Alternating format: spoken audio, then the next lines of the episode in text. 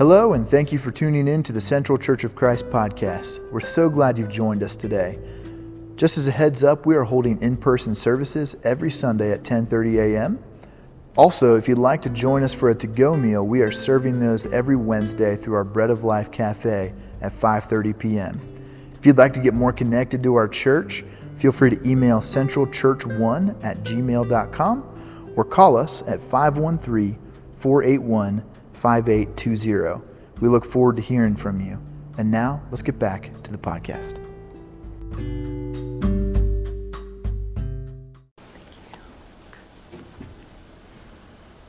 Good morning. Thank you to Daniel, Junia, and Kayla, and Jack and Spirit downstairs. Um, thank you also, David and Laura, for giving me this opportunity to speak this morning. I feel so, such an honor to be able to stand up here and talk about something that I'm so passionate about. I found it very fitting this morning. I don't know, I was up early, it was dark. The dark finally let the light through, but it wasn't until really just recently that the sun began to shine. And it was the perfect image for me to watch happen as we begin to talk about Advent. So I hope some of you got to experience that also because it, it, was just it was just beautiful. We are in this season today being the first Sunday of Advent. We are in this season of waiting, of seeking, of hoping and wondering. And I can't think of anything better. It just it just gets me so excited just to think about it because we are seeking the light every single day of our lives. The light is Jesus. And for those of us that call Jesus our Lord and Savior, we have been given such a wonderful gift. I want to kind of set the scene a little bit for you. I was lucky enough to have parents who brought me up in church. And as they brought me up in church, we celebrated Advent from as young as I can remember. And it was a time that Sunday evenings, on each Sunday of Advent, that we would gather. Um, it was part of our dinner time, I'll say. And we had an Advent wreath, and we would spend time lighting the candle for that particular week. We would say the prayers, we would talk about it, and things like that. And, you know, I'm not sure if all of you had that experience, but if you did, there's something so sacred about it. It's sacred because we were gathering as a family. It's sacred because we were talking about the light. It was sacred because my parents left this legacy with my brothers and I that we have to this day, in some way or another, have continued on.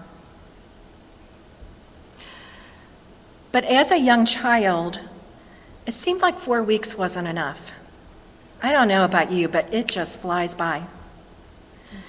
And so as I got older, and I'll, and I'll be honest, like about 15 years ago, so way older, I began to look at Advent in a way that I wanted to learn more about it.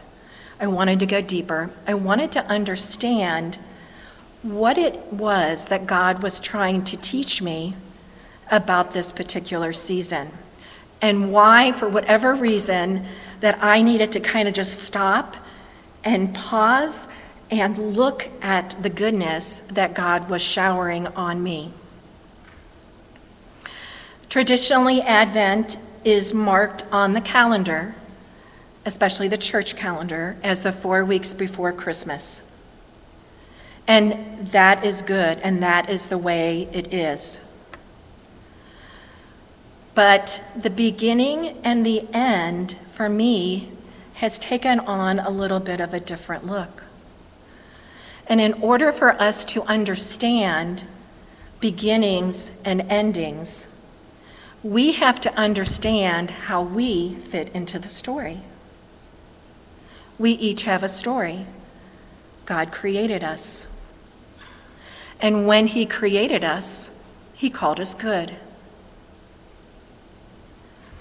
So, even though Advent is marked on the calendar as a specific beginning and end, I want us today to know that throughout our lifetimes, we are always looking forward. Hopefully. Looking forward to what's next, but looking forward to the fact that Jesus is going to come again. And that's a big amen. And so, if we are living our lives seeking the light every single day, if we are living our lives trying to love others as Jesus called us to do, if we are living our lives in a way that we are hoping and clinging to the one who is clinging to us, just think about that. Think about how that makes all the difference in the world. Abigail, thank you so much for reading this morning. There is something, especially about the very beginning of John 1, that just kind of says it all. And it said, In the beginning was the Word, and the Word was with God, and the Word was God. He was with God in the beginning. Through him all things were made. Without him nothing was made that has been made. In him was life and that life was the light of all mankind. The light shines in the darkness, and the darkness has not overcome. I could sit with those verses for a very long time. The darkness has not overcome. We are living in the light. So, in the beginning, God created the world. In the beginning, God created the creatures of the world. In the beginning, God created man. God created woman. God created you and me. And He called it all good. And in this story, in this story that God has written so beautifully for each of us, the light of the world who is Jesus, came to be. And as a result, nothing will ever be the same. Because of who you are, because of who you are, nothing will ever be the same. We are part of the story of Jesus from our birth because he is choosing us, but it wasn't until we said yes yes to following Jesus, that we entered the story that He has written for us in a particular way. And so, this time of Advent is a big invitation for us. It's an invitation to live our lives for Jesus.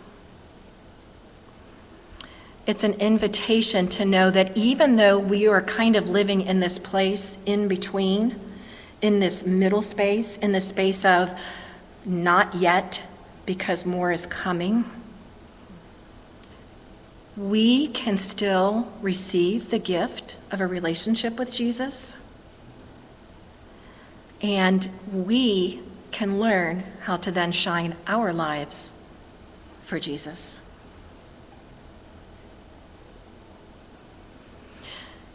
Since Advent takes us beyond the newborn baby that we will celebrate in a few weeks, since it takes us beyond that and we need to prepare ourselves and we need to look forward, we know that the birth, the birth of Jesus is the beginning.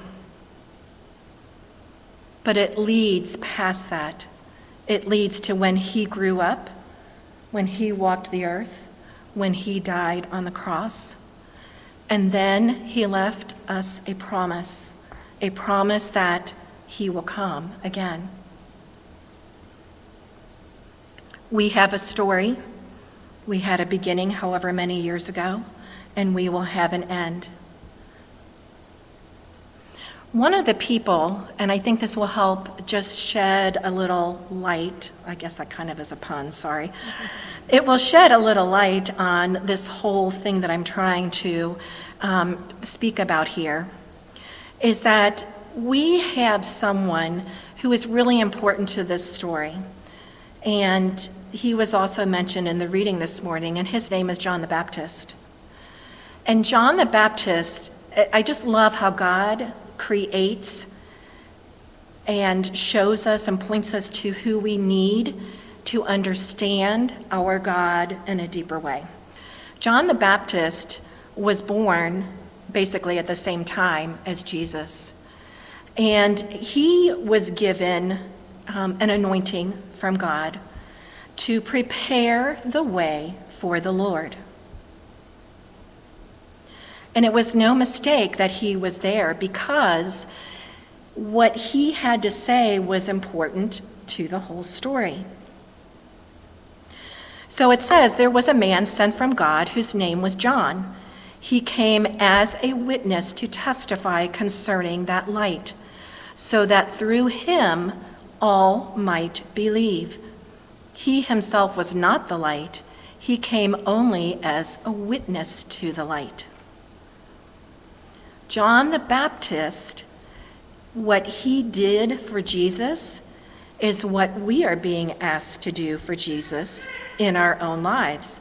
We are asking we are being asked to share the message of the Messiah with the people that we come in contact with. John the Baptist, you know, was preaching and you know, he was people began to question him like you know, what's going on here? Are, are, you the Messiah? And he's, no, you know, I'm not the Messiah. He calls himself the voice of one calling in the wilderness, and he is here to make straight the way for the Lord. John is standing in the gap. He's preparing the way for those he is speaking to and for those that will either meet Jesus right then and there in person, the one who is greater, or for us years later, the one that we have come to know as Jesus. John the Baptist's role has been described by a woman, her name is Fleming Rutledge. And she was one of the people I did some reading some of uh, she has is an author she's an episcopal priest but i did some reading because she speaks about john the baptist. And what she does is she calls him a spotlight for jesus. So i want you to think about this. Last week a week ago i had the pleasure of going to see wicked. And i was there with a friend and it was my first time seeing it. And I'm just going to tell you, I was blown away. So if you've ever seen it, you might be nodding your head like, oh my gosh, yes. But here's what I want to tell you. What I want to tell you is that it's not just the music. It's just it's not just the actors. It, you know, it's not just the singing. The part that had me mesmerized was the lighting. The lighting displayed emotion. The lighting um, helped you to understand where your eyes should follow. The lighting helped to shine a light on the person who maybe was the main character in that particular scene. And that play would have been nothing without the lighting. I'm going to tell you right now, it, you know, it, it was everything. So think about that. If John the Baptist is a spotlight for Jesus, can you now get a visual in your head as to what that actually looks like? Because we are called to be a spotlight for Jesus also. And I just I just love that image because it just really helps me to understand you know what that looks like and how I can lean in closer to God to do better at that.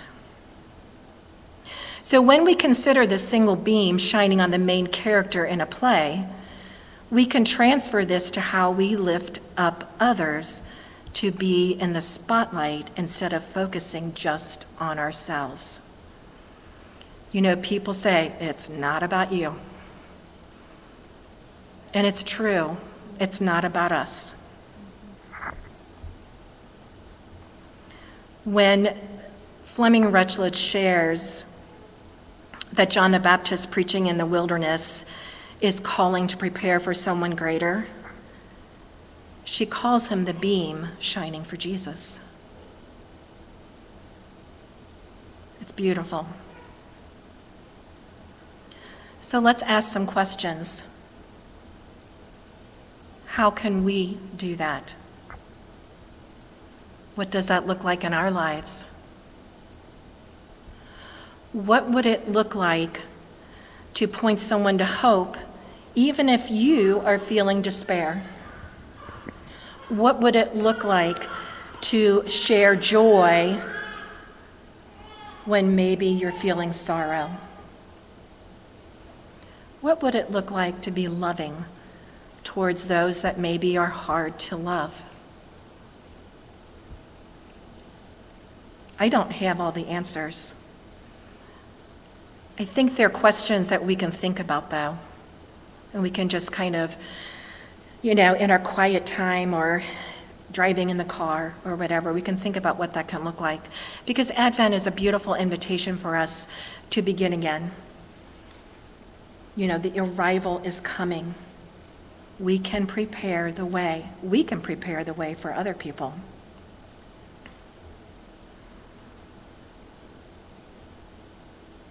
There's this quote from N.T. Wright, who has become one of my favorites because it happens to be one of Daniel's favorites too, and Kayla.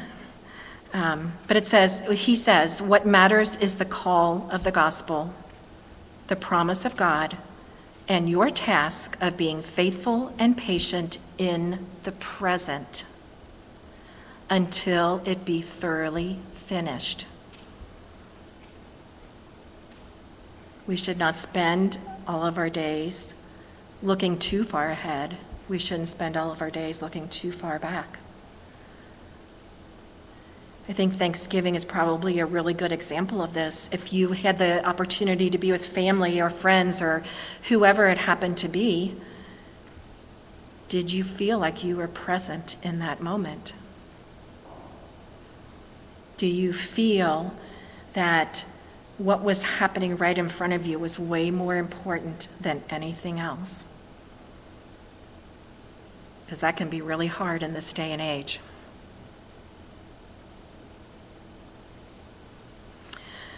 The invitation today and every day is to stand in the gap for other people. We are invited to shine our lights for others, like John the Baptist did for Jesus. This is what it looks like to live an Advent life every day, not just for four weeks. It's being present, knowing there are times when life is hard, waiting well, and living with hope for Jesus, who never once leaves our sides. My invitation for you this week is to think about what that can look like. What will it look like in your own life? Remain present and just notice what is right around you. One of the things I like to do, not when it's really cold, but most of the time, is to go out walking. And I sometimes I go to parks where there's rarely any other person around, but other times there are. So, one of the things I make a point of doing is just waving and saying hi to them because we have no idea what a difference that might, that might make for them on that particular day. Maybe remaining present in your life looks like putting your phone down. And I am preaching to myself. It has become way too easy to pick that up, even with other people around me. Maybe remaining present looks like the grocery store clerk or cashier who, at this time of year, anybody in retail, you know that a smile is going to go way farther than you ever imagined because it's tough. Maybe you just need to say hi to your neighbor. The other thing that we've become very good at, whether it's really a good thing or not, is to pull into our garages at the end of the day, close the garage, and then we're in the house. And even though we have neighbors who live next to us, maybe we don't even really spend time with them. What if it looks like sending an encouraging text? Or actually making that phone call? I think the possibilities are endless. I pray you spend even five minutes this week thinking about how you can shine the light for Jesus for others. Stand in the gap for them, whatever that may look like. And may